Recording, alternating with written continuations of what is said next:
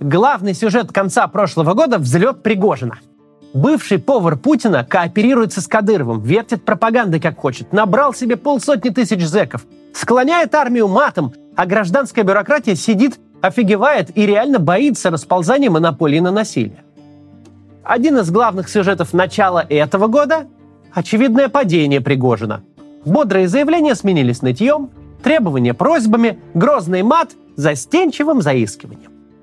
Это процесс очевидный, но тем не менее неплохо бы в нем подробно разобраться, чем давайте сегодня с вами и займемся.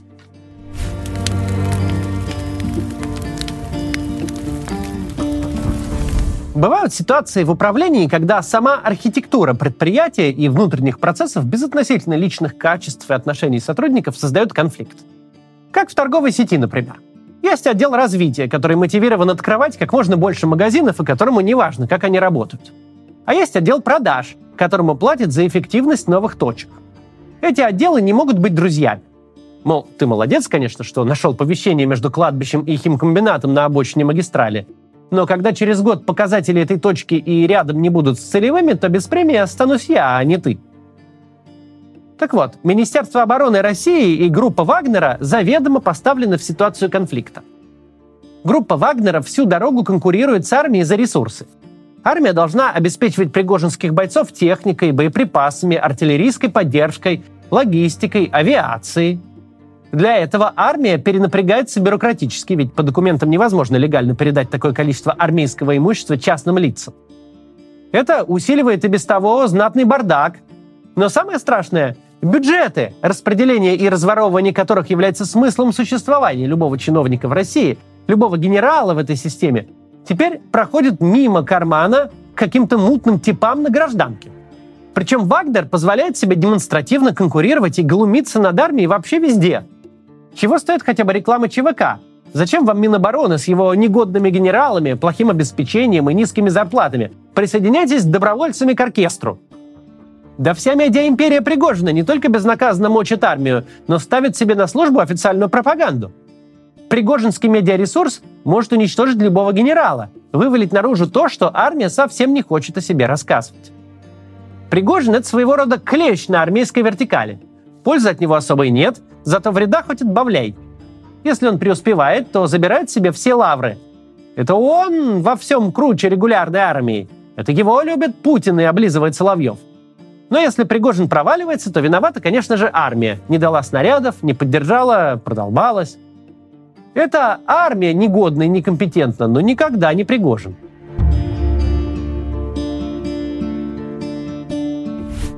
Не надо списывать со счетов и чисто классовую рознь. Кто такой вообще этот Пригожин? Какой-то питерский ресторатор, который к путинскому уху пролез, потому что курицу умеет вкусно пожарить. В логике высшей российской бюрократии, неважно, какие она погоны носит, Пригожин – халдей, обслуживающий персонал, коммерс, которого надо доить, а он тут по нашему буфету ходит.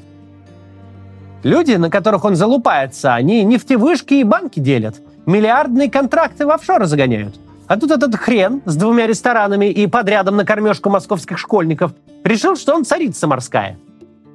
Пригожин для них грязь из-под ногтей. Но эта грязь как-то пролезла прямо к Путину. Эта грязь теперь по матушке кроет очень серьезных людей, за которыми стоят большие интересы. Ни для кого из людей в больших погонах, ни для кого из людей в просторных кабинетах, ни для кого из тех, кто 20 лет был близок к телу вождя, это не может быть нормой. Что какой-то прыщ без роду и племени тут вскочил и надувается. Что до недавнего времени спасало Пригожина? Он выиграл в конкурсе талантов. Он смог в какой-то момент дать Путину то, чего не смог дать никто – на что оказалась неспособна его армия, сожравшая триллион долларов за 15 лет. Пригожин смог выиграть для Путина время и остановить обвал фронта. Суровикин обрушил на Украину сотни миллионов, если не миллиарды долларов, опустошил склады ракет, но не смог добиться ничего, буквально ни метра не выиграл. Политическая машина своим э, скороспелым референдумом с черчением границ по окопам тоже никого не впечатлила. А Пригожин собрав армию зэков, сумел навязать ВСУ такую интенсивность боев на одном единственном направлении, что ни о каком новом броске, например, на Мелитополь, не шло и речи. Пока Пригожин был полезен, он был неуязвим. Армии оставалось только сидеть молча, вытирая привки каких-то уголовников. Начальнику генерального штаба. Ты пидор и черт ебаный. Да Нам больше- нечем воевать, у нас нет снарядов. Там парни гибнут за нас. А мы тут сидим, не помогаем. Смириться с тем, что безродный урка в неформальной иерархии стал намного выше любого генерала. Мы не знаем, что случилось потом. Возможно, Пригожин пообещал взять Бахмут до Нового года, принести победу, с которой новогоднее обращение станет повеселее для Путина. Это гипотезы и догадки. Но факт в том, что 2023 год для ЧВК Вагнера начался совсем на других условиях. Резко изменился тон публичного общения Вагнера с Министерством обороны. Пригожина вдруг перестали через слово хвалить пропагандисты и Рамзан Кадыров. И случилось нечто совершенно губительное. Для Пригожина закрыли лавочку с вербовкой зэков. Теперь российские зоны зачищает Министерство обороны, причем безо всякой вербовки и уговоров, просто забирает всех, кого хочет. Это гениальное и губительное для Пригожина открытие. Большие мальчики вдруг поняли, что единственное, почему тот э, мог выписывать свои кульбиты, единственное, почему он сидел возле уха вождя, это не его всемогущие воины, не его аппаратные таланты, а всего-то бесплатные люди, неограниченный источник которых он открыл. Все же читали или смотрели «Незнайку на Луне». Помните, как Пончик открыл лунатиком соль, на чем страшно разбогател? Из какого-то коротышки-мигранта стал уважаемым мистером Пончем. Но потом местные олигархи внезапно прочухали, что соль-то вон она, собирай и продавай. И за сим мы выкинули гастарбайтера из бизнеса. Здесь случилось то же самое.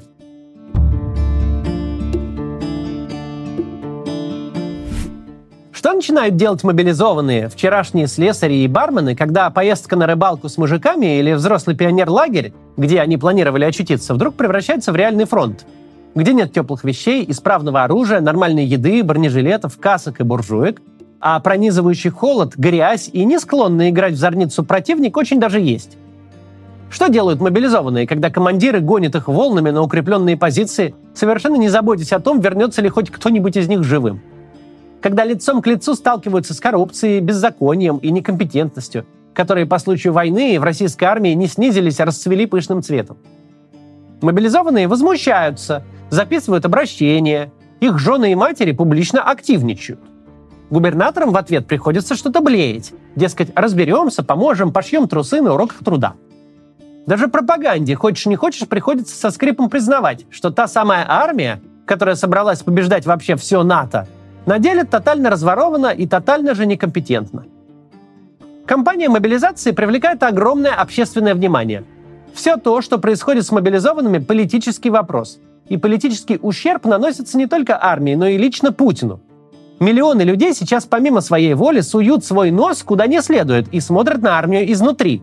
То есть делают ровно как раз то, что Шойгу на должности министра обороны последовательно пресекал все предыдущие 10 лет. Деньги любят тишину, а воровство денег любит тишину еще больше. Чем сложнее заглянуть, измерить, взвесить, что-то объективно посчитать в любой отрасли, тем больше там будут воровать. Тем больше там будет произвола. Когда ты хватаешь с улицы сотни тысяч людей и помещаешь их внутрь своей закрытой системы, то неизбежно весь этот звездец, который копился десятилетиями, прикрывался парадами и модным мерчем, вдруг начинает лезть наружу. Проще говоря, на мобилизованных сложно воровать. Это быстро становится известно. Мобилизованных сложно просто так убивать. Когда случается Макеевка, это скандал, после которого приходится что-то булькать об ударе возмездия, потому что нельзя проигнорировать единовременную смерть сотен человек. Для нас мобилизация – это ужас, кошмар и беззаконие. Для военных – разовый приход толпы гражданских, которые правил игры не знают, качают права и вообще много выкобениваются. В этом смысле зэки для Минобороны просто золотое дно. Это просто безмолвные самоходные банкоматы. Давайте посмотрим, почему так. Зэков никто не считает, во-первых. Теперь мы знаем, как это работает. Путин заранее подписывает указ о помиловании, куда задним числом вписано столько народу, сколько удалось собрать. Сколько из них реально поехали умирать под Бахмут, а сколько просто получили указ о помиловании на руки и купили билет в один конец до Абу-Даби, узнают только историки. Но у Министерства обороны все еще круче. Ведь Пригожин вербовал тех, кто сам вызвался. Случаев прямого принуждения мы не знаем. Минобороны же гребет заключенных не спрашивая. Схема теперь работает в обе стороны. Можно брать взятки не только с богатых за билет на свободу, но и из тех, кто хочет спокойно досидеть свой срок, а умирать не хочет. Зэков никто не услышит, в том числе и их жалобы на коррупцию. Прямую речь российских заключенных на этой войне мы слышим только из плена. Во что они одеты, чем воюют, чем питаются, как согреваются, какая доля из закупленных бушлатов, штанов, буржуек, сухпайков, аптечек до них доехала, а какая осела бриллиантами в инстаграме очередной любовницы очередного замминистра обороны, никто никогда не узнает. Ни внутренняя проверка, ни следствие, ни публика. Любые концы можно спрятать в воду, можно списать любые деньги.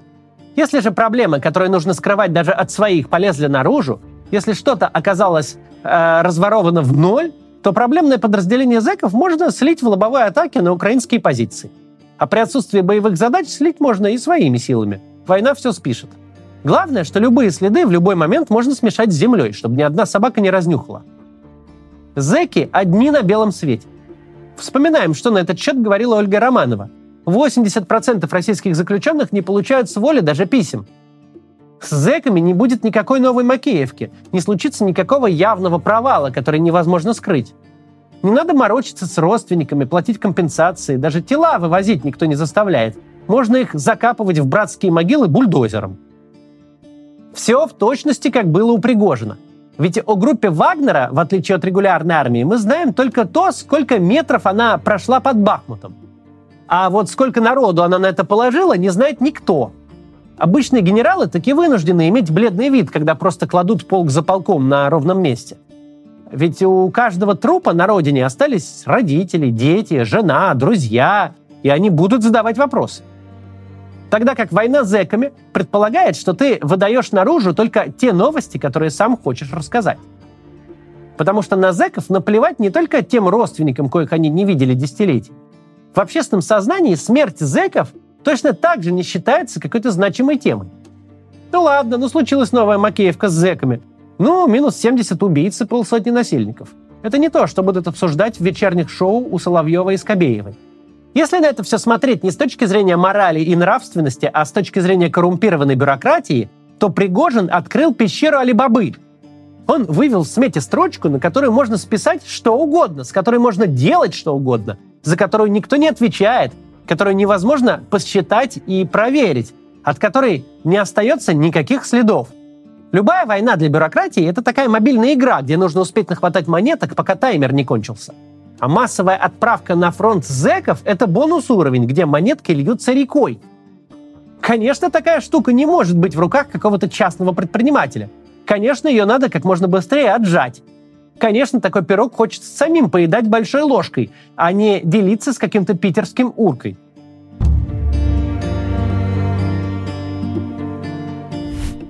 Да, у пополнения войск зэками есть побочный эффект.